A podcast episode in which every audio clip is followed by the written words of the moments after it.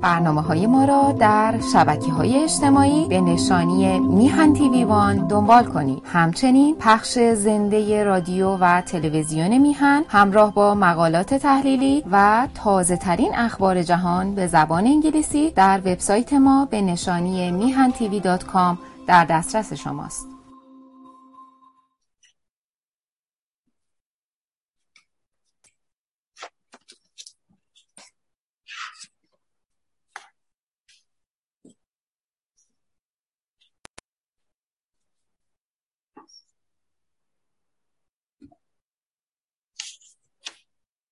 سلام. با سلام به بینندگان گرامی تلویزیون میهن و تشکر از دوست عزیزم آقای سعید بهبهانی خودشون و سرکار خانمشون. من هر هفته می‌خوام برای آشنایی دوستان بسیار عزیز به ادبیات دیگر مردمان ایران اون چه که می‌دونم متاسفانه کردی نمی‌دونم لوری نمی‌دونم عربی می‌تونم بخونم ولی اونجور مسلط نیستم بلوچی نمی‌دونم ترکمنی هم اندکی می‌دونم اما نه به اون تسلط گیلانی و مازندرانی فارسی می‌دونم و ترکی.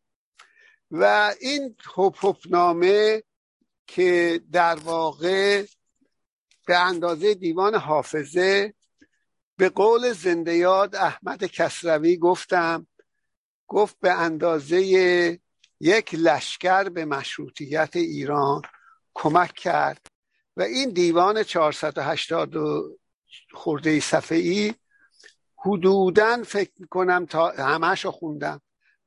80 درصدش مربوط به ایران و مسائل ایرانه.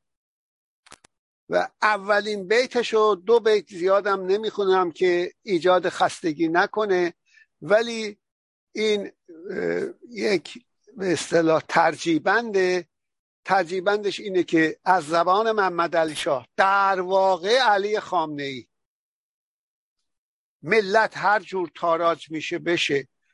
به من چه؟ به دشمنان محتاج میشه بشه به من چه؟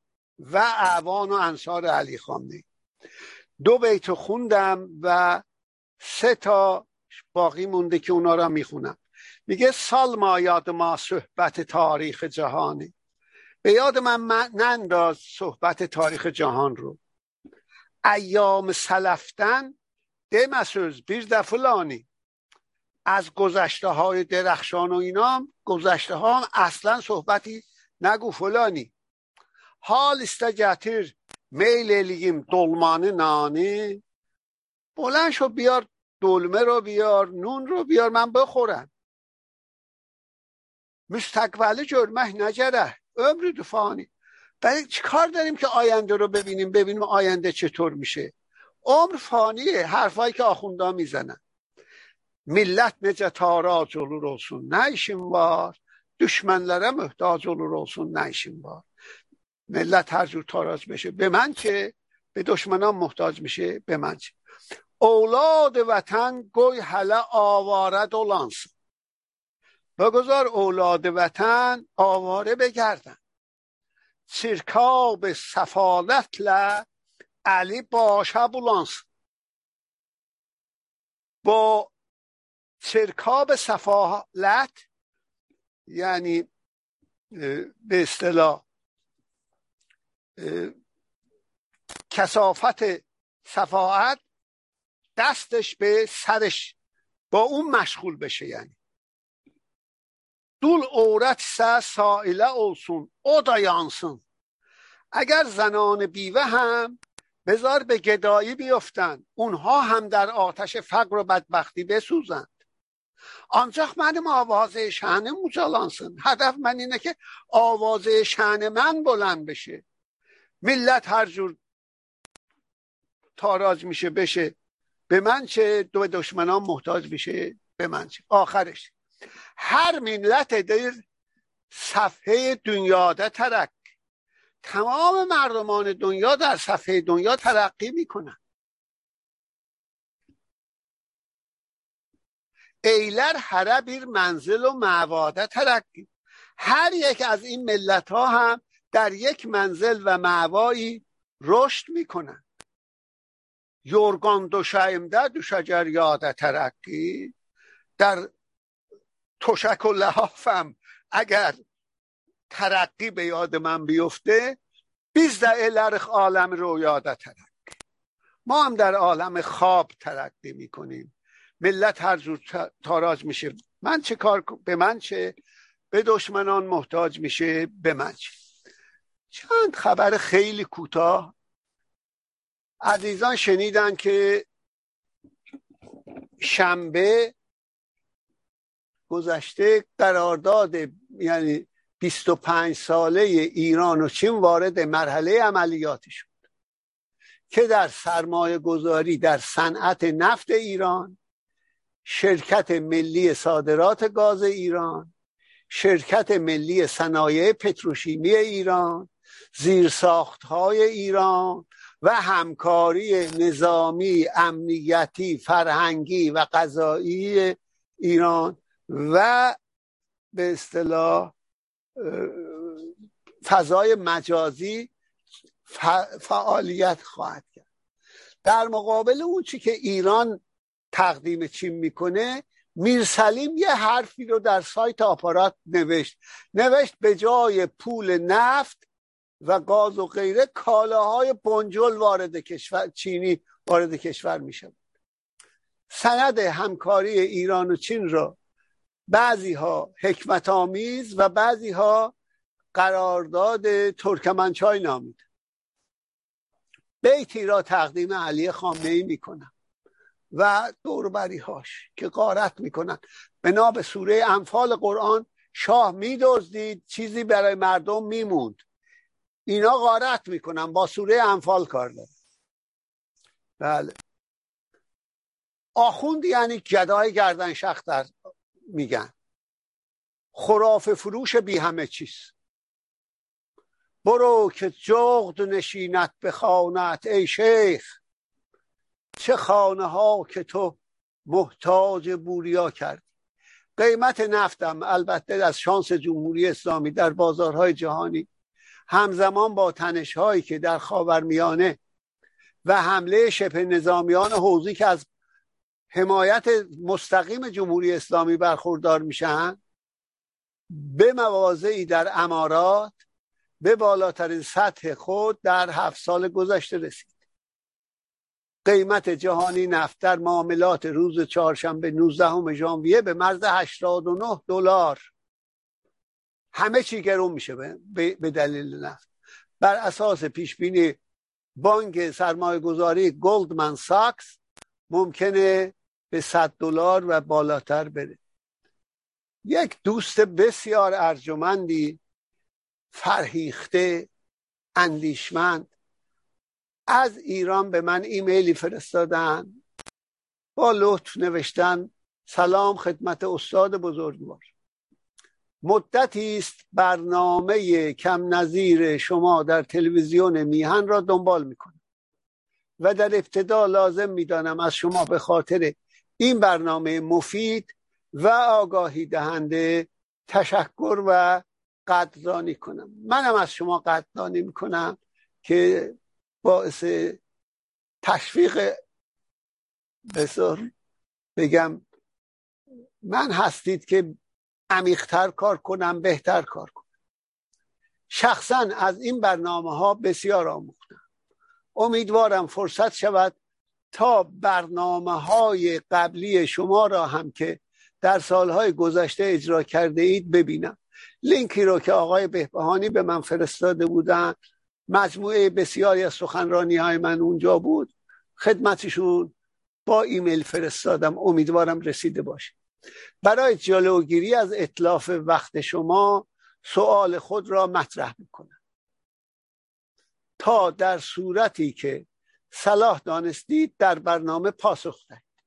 با توجه به اینکه در برنامه های اخیر در مورد یونان باستان صحبت به میون آمد برایم این سوال پیش آمد که این تمدن با آن مشخصات که می‌شناسیم چطور و چگونه به وجود آمد.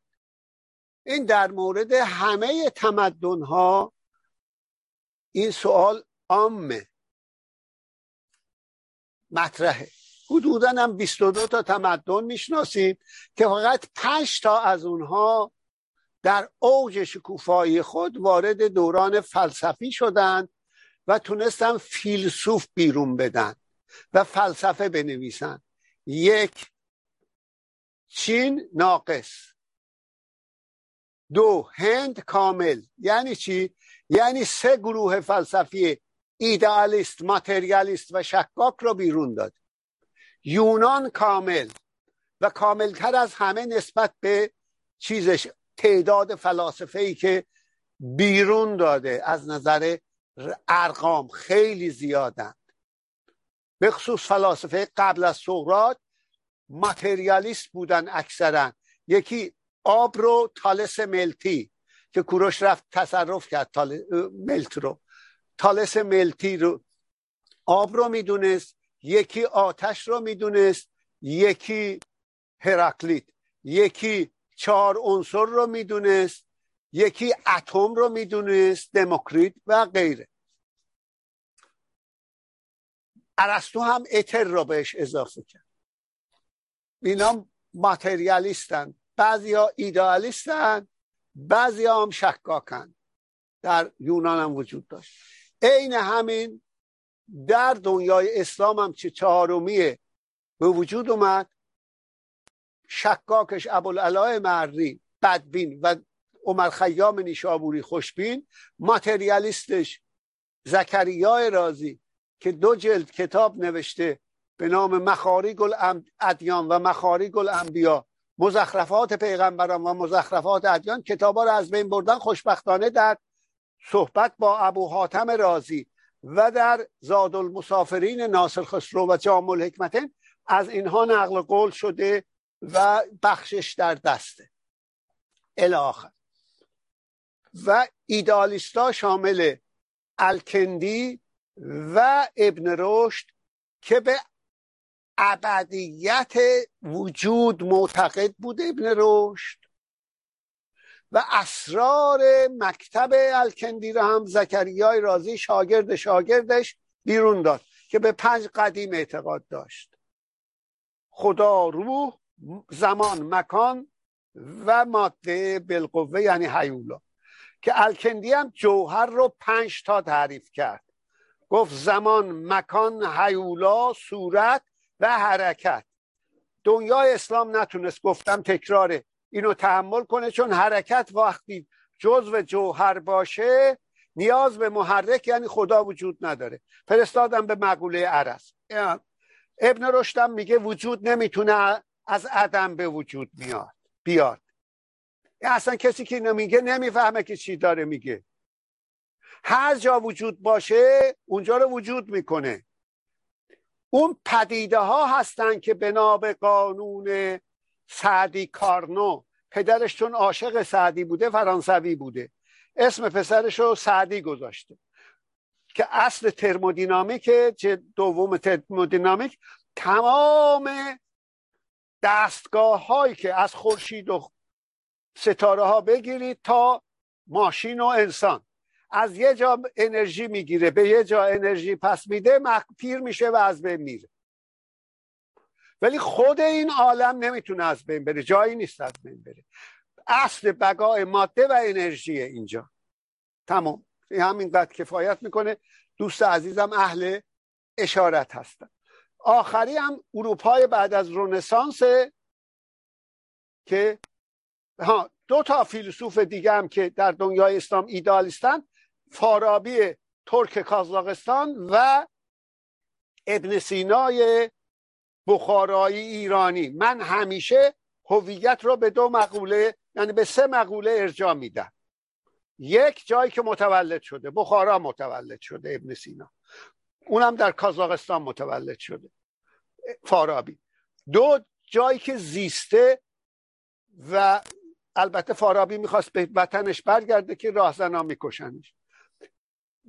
ابن سینا در ایران زیسته و اینجا ایران مرده همدان. و سوم آثاری که به وجود آورده. 90 درصد آثار ابن سینا 100 درصد فارابی. طبعا ابن رشد و الکندی هم که اصلا عربن همه به عربی هم. پس این به فرهنگ عرب و تمدن اسلامی خدمت کردن. همهشون مسلمون بودن. راضی نبود. همه آثار راضی هم بدون استثناء عربیه. اون موقع فارسی وجود نداشته حتی راضی به فارسی بنویسه. فارسی از بلخ اومده از اون ور. اومده به رودکی شهید بلخی رفته به رودکی سمرقندی از اونجا اومده دقیقی و فردوسی توسی. وسط ایران متوقف شده عمر خیام نیشابوری. الاخر بگذاریم. بنابراین به کدوم تمدن به کدوم فرهنگ خدمت می‌کنه. فرهنگ غیر از تمدنه اینم میارم توضیح میدم. با توجه دنباله نوشته ایشون با توجه به اینکه در برنامه های اخیر در مورد یونان باستان صحبت به میان آمد برایم این سوال پیش آمد که این تمدن با این مشخصات که می‌شناسیم چطور و چگونه؟ من یه توضیح خیلی خیلی کوتاه خواهم داد. بله. به تاریخ تمدن ویلدورانت رجوع بکنید. بهترین. این تمدن با اون مشخصات که می‌شناسیم چطور و چگونه به وجود اومد. سوال چگونه مخصوصا جنبه علمی میده. شما ایشون می نویسه یعنی من زیای صدر در مورد تمدن بعد از اسلام به آشنا شدن مسلمانان با کاغذ و جوهر از طریق چین و امکان انتشار بیشتر اشاره کرد.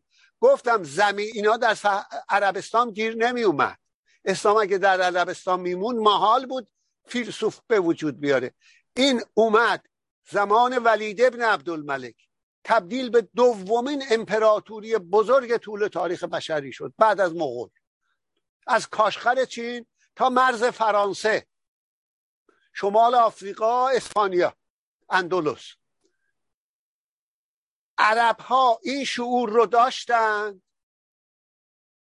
که بتونن از این تمدن ها در دوره بنی عباس بگیرند اول جنگ تالاس منصور کاغذ و مرکب از چین گرفت که اگر این نمی اومد این تمدن اسلامی به وجود ابن سینا نمی‌تونست در 17 سالگی طبیب بشه. مدارک لازمه. در بخارا.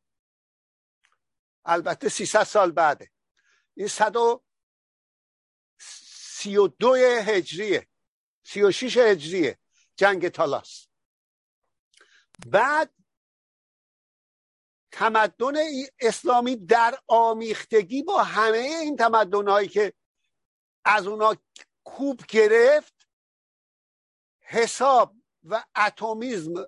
یعنی جزء لای تجزا را در مورد چهار عنصر اتمیزم هند رو نگرفت که الکترون ایناست. به از هند گرفت. هندسه و فلسفه یونان رو از بیزانس معمون قشون کشید گفت از تمام نسخ کتابخانه سلطنتی برای آزادی و سرای نسخه باید به ما تحویل داده میشه از جمله مجستی اونجا بود.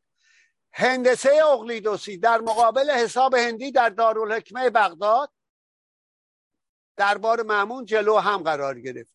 نابغه به نام خارزمی از خلب این نابغه به وجود نمی اومد. اونا باید جلو هم قرار می گرفتن تا جبر رو کشف کنه که بشه از حساب به هندسه رفت از هندسه به حساب اومد. یعنی یه معادله رو منحنیش رو رسم کرد یه منحنی رو معادلش رو نوشت. بعد ایشون ادامه میده. حال سوال من اینجاست که در یونان چه اتفاقی افتاد که این حزم از کارهای فرهنگی صورت گرفت؟ از اشعار هومر بگیرید تا نمایشنامه های آنچنانی. ایرانیان از جمله پارس ها در واقع ایرانیان ترجمه شده. تا طب و هندسه و فلسفه یونان و ارسطو و افلاتون افلاتون هم روی اکادمیش نوشته بود کسی که هندسه نمی‌داند وارد نشود. یعنی مغز استدلالی ندارد شعر را از اکادمی تبعید کرده. این دوتا چیز افلاطون و ارسطو که آخرین فیلسوف یونانه از نظر عظمت. البته بعدا اپیکوروس معاصر مسیح وجود داشت و شاگردش به اصطلاح لوکرتیوس که میگه ترس مادر تمام خدایان است. همه خداها را ترس انسان زایید من تعجب می‌کنم از ایتالیایی ها و یونانی ها که مسیحی شدن. یعنی اون زمینه رو داشتن گذاشتن کنار انجیل رو برداشتن. نشون میده درجه سقوطشون چه حد بوده. تا بعد دو ایشون ادامه میدن. از اشعار هومر بگیرید تا نمایشنامه های آنچنانی تا طب و هندسه و فلسفه افلاتون و ارسطو و غیره. تاریخ نگارانی که البته شما بهتر می‌دانید. هرودوت و غیره رو اشاره می‌کنه چطور این حجم کار فرهنگی در یونان باستان صورت گرفت؟ کاغذ پاپیروس دوست عزیز است. چی مصر رفت به یونان. بعدم خط آرامی. میگم اونا در زمانی که در کشور ما تا جایی که می‌دانیم نهایتا چند کتیبه روی سنگ نوشته شده. با توجه به اینکه ایران در آن زمان یک امپراتوری قدرتمند بود کاملا. تمدن داشت فرهنگ نتونستیم بیافریم اونم توضیح میدم چرا. کل کتیبه های هخامنشی یک سوم کتیبه بیستون داریوش نمیشه. آدمش. آدم. اگه سه تا نظیر داریوش ظهور می‌کرد حتما این کار در ایران انجام می‌گیره این جواب سوالتون. در کل کتیبه بیستون در بخش پارسی باستانش 414 سطره. 593 سطر بخش ایلا میشه. بدون ایلام نمیشه حقامنشی رو اصلا شناخت. چون زبان اصلیشه. کاتبانشه. سی هزار لوحه دوره داریوش همه به زبان ایلامیه فقط در دوره داریوش. بقیه آدمش نبودن. شکار و زنباز.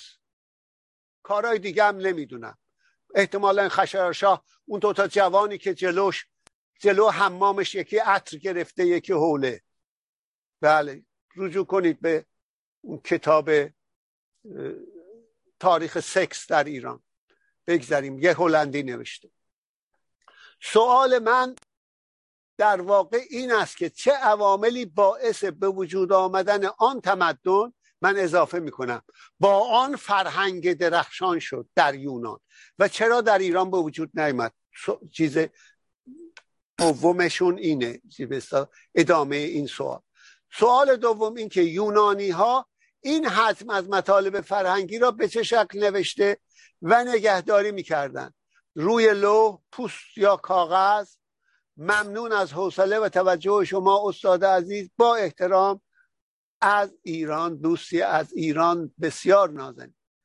دوست عزیز برای اینکه توضیح کوتاهی بدم یک تمدن در اوج باروری خود فرهنگ زایی می‌کنه. فرهنگ ها هم در اوج باروری خود به فلسفه می‌رسن. یعنی یک زبان بسیار قوی از علم سختره ها. به خصوص در گذشته. بسیار قوی که می‌تونه مفاهیم فلسفی رو بیان کنه.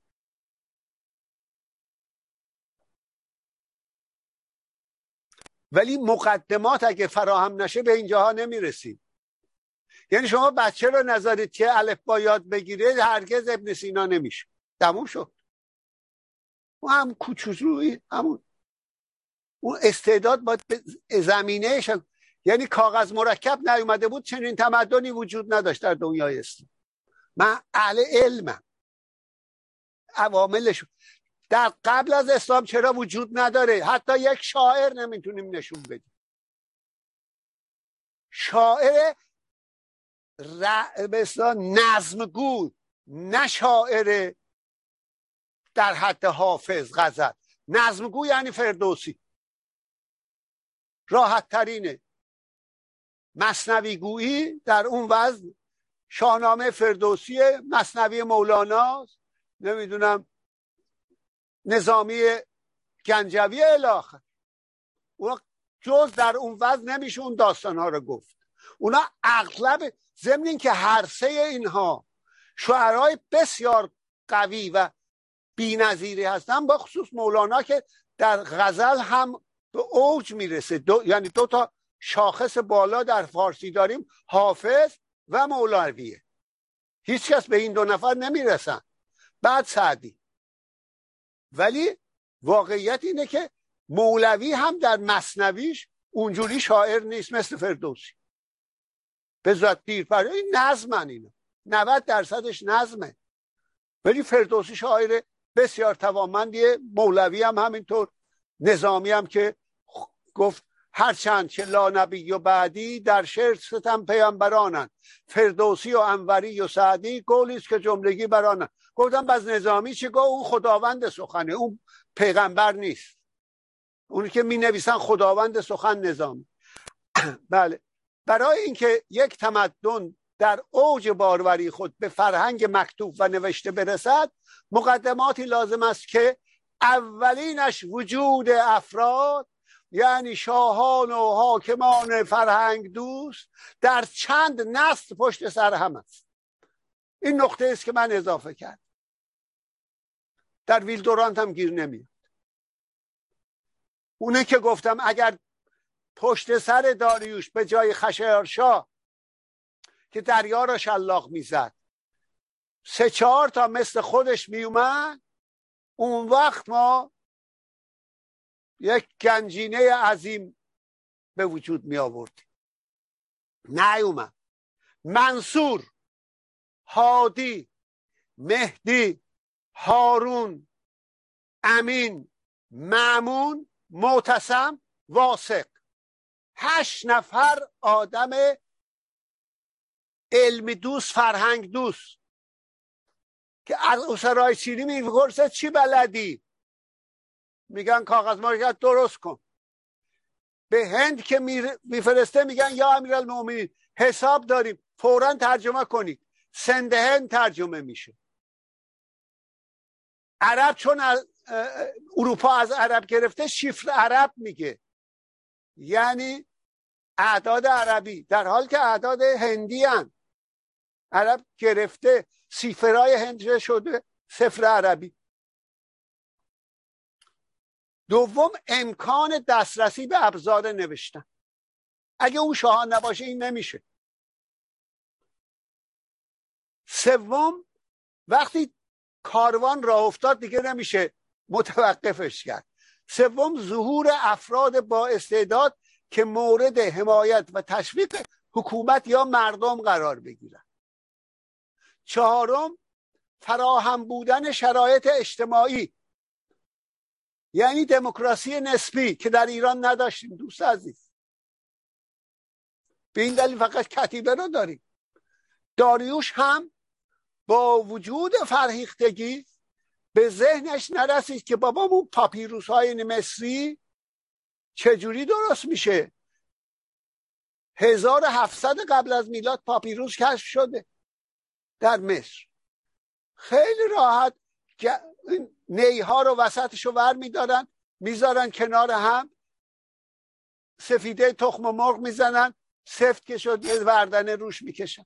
خب اون کنار کارون هم وجود داشت. داریوش تو کتیبه بزرگش بیستون می نویسه دستور دادم این را در گل رس و چرم هم رو نویسی کنن. کاغذ بود می نوشت رو کاغذ. بنابراین چهارم فراهم بودن شرایط اجتماعی یعنی نشر افکار مخالف. دو نفر در ری در آل زیار که اون کاروان را افتاده زمان معمون اوجشه. از منصور تا واسق از متوکل به بعد خراب شد. به آدم بستگی داره. اون در نشر افکار مخالف. دوتایی میشینن ابو حاتم رازی و زکریای رازی با هم جلوش صحبت می‌کنن. این کفریاتش رو میگه اونم از اسماعیلیه دفاع می‌کنه. خب چنین وضعیتی وجود داشته که راضی می‌تونست این چیز بگه و ماتریال خیام می‌تونست. بعدا ملک شاه مرد مجبور به سکوت شد. از ترس سر آخوندی هم از این ور ظهور کرد. به نام محمد غزالی اهل توس اونم نزدیک توس. و دنیای اسلام تا به امروز در قرون وسطا به سر می‌بره. ما هم در قلیسترش دوست عزیز شرایط اجتماعی بسیار مهمه عقل سالم در بدن سالم و اضافه کنم در جامعه سالمه بار میاد. در مطالعه تمدن ها از سومر و ایلام و اکد و بابل و آسور تا مصر و فینقیه و آرامی ها برسد به یونان و حقامنشی و اسکندر و جانشینانش. یکی در ایران سلوکوس و جانشینانش شد. شمشیرزنان هم جنس باز. اشکانیان به خاطر تجاوز به پسرش شورش کردن در شهر نسا. بر علیه اون حاکم نسا. و دومی بطلمیوس متاسفانه برای ما ایرانیا نصیب مصر شد که خودش و پسرش کتابخانه بزرگ اسکندریه رو تأسیس کردن که 700 هزار تا یک میلیون پاپیروس وجود داشت که در 391 میلادی پاپ تئوفیلیوس اسکندری یا اسکندرانی آن را همچون مرکز بزرگ بیدینی به آتش کشید و به کلی تخریب و نابود کرد. او بیست و سومین پاپ اسکندریه و اسکف اعظم کلیسای سنت مارک که اسکندریه بود. او در زمان درگیری بین مسیحیان تازه تسلط یافته و پادگان ها در اسکندریه که هر کدام توسط بخشی از مردم اسکندری پشتیبانی شد پاپ شد. و دیگر کتابخانه ای نمانده بود که به روایت مسیحیان که بعضی هم مسلمان ها تکرار می‌کنن به روایت مسیحیان در رقابت دینیشان با اسلام خردمندترین خلیفه خلفای راشدین یعنی عمر خلیفه دوم را متهم کردند که در 641 میلادی که مصر تصرف شده. یعنی 150 سال بعد به دستورش کتابخانه ها را سوزون دهند و امراس آموزا و تونهای حمام چند هفته کار کرد. بله.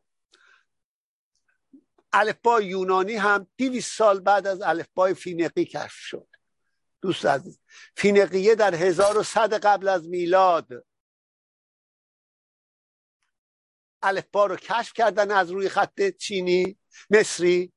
مصری ها لغت های بیگانه رو به الفبا می نوشتن زبان خودشون رو تصویر نگاری. اینا اونا رو گرفتن کامل کردن. بعد آرامی ها که در نزدیک فینقی ها زندگی می‌کردن چون فینقی ها هم تاجر بودن یونانی ها در تجارت با آرامی ها از اون رو از اونا گرفتن و می توانید از جمله به منابعی که در ویکیپدیا ها آورده شده رجوع کنید. زبان یونانی صده نهم پیش از میلاد یعنی اون یازدهم پیش از میلاد 300 سال بعد. ببخشید. به الفبای نوشته می‌شد. این الفبا دارای 24 حرف بود. صدادارها را هم وارد کردن و در به خصوص در اسکندریه همون بطلمیوسی ها و یکی از کاملترین سامانه های الفبایی و نیز کهنترین الفباهایی است که هنوز نیز کاربرد دارد. در گذشته برای نشان دادن شماره ها نیز از این الفبا استفاده می‌شد. در یونان هم یک دو سه چهار اونجوری به هر حال صفر رو مخالفت می‌کردن و به ویکیپدیای انگلیسی فرانسه و فارسی رجوع کنید. من یک توضیح خیلی کوتاهیم ناچارم راجع به بل بدهم. این چون یه ذره طولانیه می‌ذارم برای هفته بعد و خدمت عزیزان دنباله کتاب سلمان رشدی و حقیقت در ادبیات رو می‌گیریم که وارد قسمت چهارم بخش آخر شدن. یعنی کتاب داره تموم میشه. این کتاب واقعا مبارک 190 صفحه ای 160 صفحش رسیدیم. اکنون می‌پردازم به یک بررسی ادبی و تطبیقی از ماجرای شاعر هوشمند جاهلیه مکه یعنی بل. خواستم به خاطر این بل توضیح بدم اما هفته بعد توضیح خواهم داد. در اشرتگده حجاب که سیغه مبالغه هجابه برای مسخره کردن هجاب و دلالت های جرفتر و مفاهیم دورتر. که چرا فاحش خانه اینجا تونان تحلیلی کرده که اصلا و چرا هم جویس و دیگران هم برشت چرا اینو ور میدارن؟ چرا بل مطرح میشه؟ فقط توضیحی به بل کوتاه بدم. اولین بار به نظر من در بابل وجود داشت. کوروش کبیر هم در استوانش در شماره سی و پنج. آریا بوم اون رو سانسور کرده اخیرا. مال ترجمه عبدالمجید عرفایی رو که من دارم. عبدالمجید عرفایی سانسور نکرده بود. این رو لطف کنید در ویکیپدیای آزاد بزنید. برای مبارزه با شارلاتان ها بایستی به مراجع دیگر رجوع داد یا در سایت بی بی سی ترجمه رزمجو. بهترین ترجمه مال عبدالمجید ارفعیه که مسخش کردم. امیدوارم آیا عبدالمجید ارفعی این حرف منو بشنوه. به بعضی از دوستانشون سفارشش رو خواهم فرستاد. به هر حال اکنون می‌پردازم به یک بررسی ادبی فرهنگی و تطبیقی از ماجرای شاعر هوشمند جاهلیه مکه یعنی بعد. در اشکتگده حجاب و دلالت های جرفتر و مفاهیم دورتر آن. زیرا تصویر این حادثه در آیات شیطانی سلمان رشدی همان چیزی است که بیشترین بحث را چه در شرق از جمله خمینی اونم نقد کرده اینجا معرکه و چه در غرب درباره این رمان برانگیخته. و بیشترین حد از بدگویی و اهانت و محکومیت را به طور کلی برای هنر سلمان رشدی به بار آورده است. ماجرای مزبور در آرزوی جبرائیل فرشته در نکات زیر خلاصه میشه. خیلی هم خلاصه می نویسه یک نفر نمی‌شناسم در ایران که بتونست می‌تونست این کتاب رو بنویسه. دریخ که از بین رفت و سوریه به این روز افتاد در رقابت بین المللی و دیگر نظیر چنین استادانی رو هیهات به خودش ببینه. بله. ماجرای مزبور در آرزوی جبرائیل فرشته در نکات زیر خلاصه می شود الف. ماهوند که من یک زمانی ماهنوت میخوندم به خطا. ماهوند همون محمده پیغمبر اسلام. پس از ورود پیروزمندانه به شهر جاهلیه که اسلام اسم گذاشته. چه بعد از اسلام دیگه جاهلیه نیست شهر اسلامه. ماهوند پس از ورود پیروزمندانه به شهر جاهلیه یعنی مکه دستور داد دشمن تسخر زننده و بدگویش بعل شاعر را زنده یا مرده نزدش بیاورند ب. اون الف بود.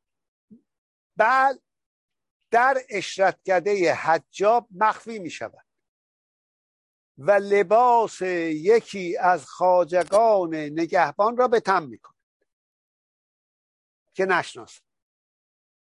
پ بلکه می‌خواست از دشمن خود ماهوند انتقام بگیرد در خیال خود داستان هزیان آلود یعنی رویا در رویایی تصور می‌کنه که در آن خود نقش دشمن را بر عهده دارد. رشدی در اینجا رابطه بین نبوت با شعر و بالعکس.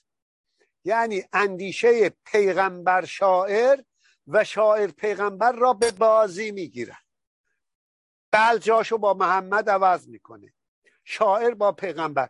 پیغمبر هم آیات مکیش گفتم اونچنان بعضیهاش قافیه دار و زیبا هستند اهل مکه گفتن مر شاعر بزرگی ظهور کرد. 400 سال قبل از محمد عربستان وارد دوره شعر عروزی شده دوستان. فقط عربستان وارد شده در بشریت. عقل رو به کار ببریم. این یعنی چی؟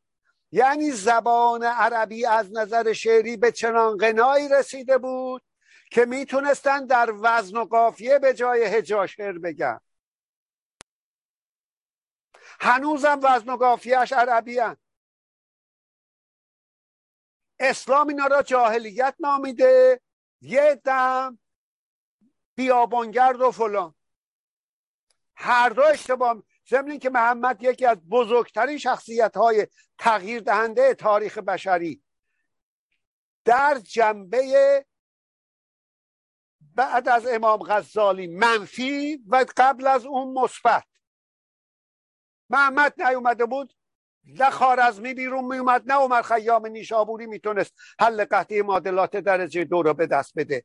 آب علاوه یا منهای رادیکال به کتاب عدد زبان علم اونو بخونید بی زحمت.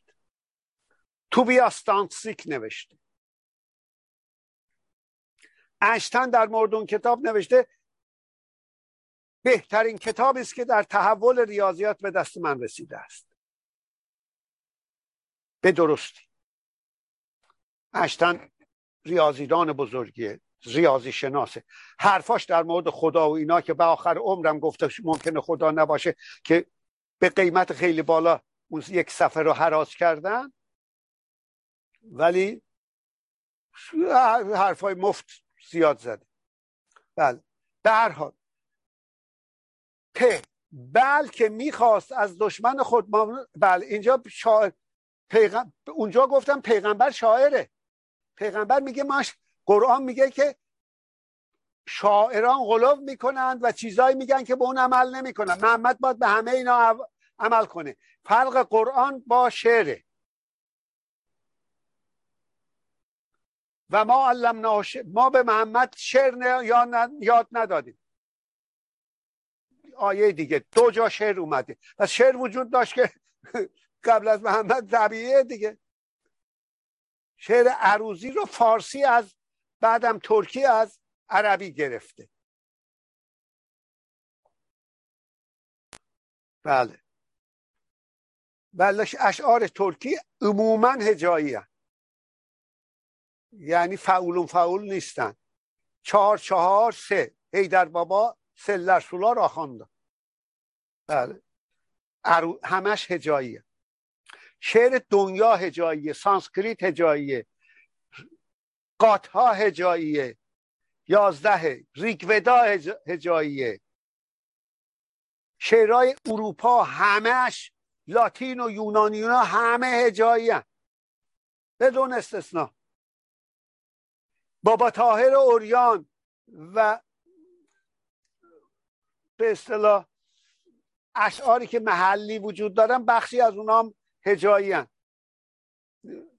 دشتستانی شعرهای دشتستانی اونا همه هجایی در حالی که خیام رباییه عروزیه فرق خیام با دو بیتی های بابا تاهر همینه. اینا دو بیتی هن اونا عروزی هن.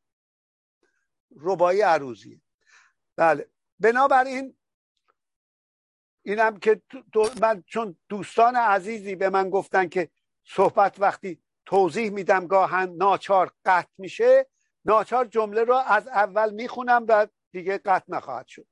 بلکه می‌خواست در اشرتگده حجاب مخفی شود بل بلکه می‌خواست از دشمن خود ماهوند انتقام بگیرد در خیال خود داستان هزیان آلود رویا در رویای تصور می‌کند که در آن خود نقش دشمن را به عهده دارد. رشدی در اینجا رابطه بین نبوت و با شعر و بالعکس یعنی اندیشه پیغمبر شاعر و شاعر پیغمبر را به بازی می‌گیرد که اصلا متوجه نشده بودم من خودم. در تکمیل همین توهم انتقام جویانه است که بل اسم زنان ماهوند را بر فواهش اشرتگده می‌گذارد. و نقش خدیجه و آیشه و زینب و سودا و دیگران را به آنها واگذار می کند که نمایشی است در درون رمان. ت. پس از بسته شدن اشرتگده دوازده نفر نوشتن چهل نفر زیاد نوشتن بله به هر حال.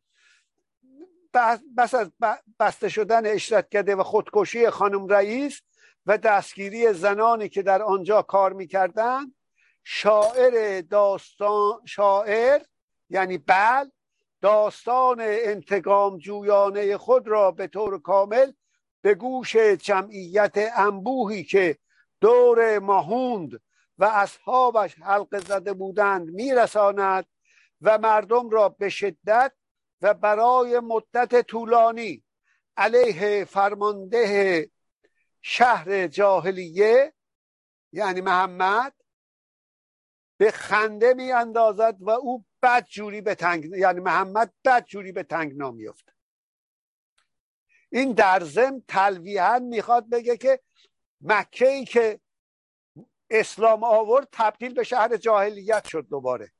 جاهلیت اسلامی. که بعد توسط عمر پیش رفت بنی امیه اون رو به دوم بعد به دوره بنی عباس به خصوص نهزتی که معتزله هست عقلگرا هستند آیاتی از قرآن که با عقل نمیخوندن کنار میذاشتن. صداشون در نمی دو تا خلیفه هم قبول داشتن عثمان و چیز هم با علی هم کار نداشتن فحشم نمی‌دادم بدم نمی‌گفتن اما کنار گذاشته بودن و جریان خردگرا در اسلام به درستی پتروشوفسکی در کتاب اسلام بر ایران می نویسه بدشانسی ما این بود که رونسانس ما قبلا اتفاق افتاد قرون وسطای ما بعد از غزالی اومد. در اروپا قرون وسطا را مسیحیت به وجود آورد بعد رنسانس اتفاق افتاد. فرقمون اینه. سه سای سه نقطه. بله. بل خنده و تنگنا و استراب و ناراحتی ناشی از نقل داستان را به مسابقه آخرین فصل از نمایشنامه انتقام جویانه و خیالی خود علیه ماهوند. و آغاز پیروزی معنوی و ادبی خود را بر او تلقی می کند یعنی بر محمد. از این به بعد است که بل با خوشنودی و با عرض اندام در برابر دشمنان خیش به سوی مرگ راه می سپرد و در حالی که بر هویت خیش پای فشرده نبوغ هنری خود را تثبیت کرده و خلاقیت شعری خیش را جاودانه نموده است. میاد پیش محمد اونا رو میگه و مردم هم میخندن بعد می‌گیرن میکشنش. با اینکه می‌دانیم آنچه در اصل او را لو داده شعرش بوده است. داخل پارانتز بله. در اینجا ناگزیرم به برخی از روشنفکران من در اینجا متوقفش می‌کنم و بقیه رو هفته بعد با توضیح بل بل خواهم خوند که از جمله در قرآن هم بل اومده. در تورات هم به صورت چون هر دو رو دقیق خوندم شرماور اومده در قرآن به صورت بت اومده بعضیا برعکسن. داستان اسحاق و ابراهیم در تورات بسیار خوبه. تا آخر اسحاق پدر به اسحاق نمیگه که خدا دستور داده ببرم تو را قربانی کنم که فوش بده به اون خدا یهوهش. توجه می‌کنید؟ در حالی که در اسلام اسماعیل رو از خواب بیدار می‌کنه. ابراهیم و می‌بره. اینجا تورات به مراتب بهتر از قرآنه. انسانی تر از قرآنه. آدم علمی تقدس قائل نیست. تمام مقدسات مسمومند. بدون استثنا تورات خیلی مزخرفتر از قرآنه.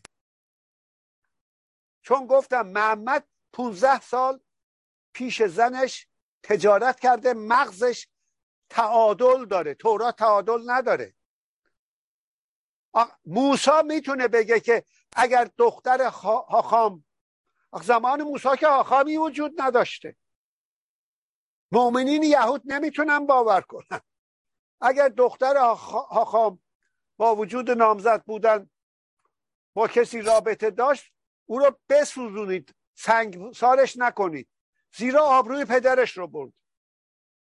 یه یهودی نمی‌پرسه. خیلی ها هستن که مثل شالومو اصلا گفته من یهودی نیستم انسانم یعنی. یه کتابم نوشته راجع به این مثلا. و به هر حال عزیزان من اینجا تموم می‌کنم. شب و روز عزیزان بخیر. در هر حال تعصب نداشته باشیم. سختگیری و تعصب خامی است. تا جنینی کارخوناشامی است.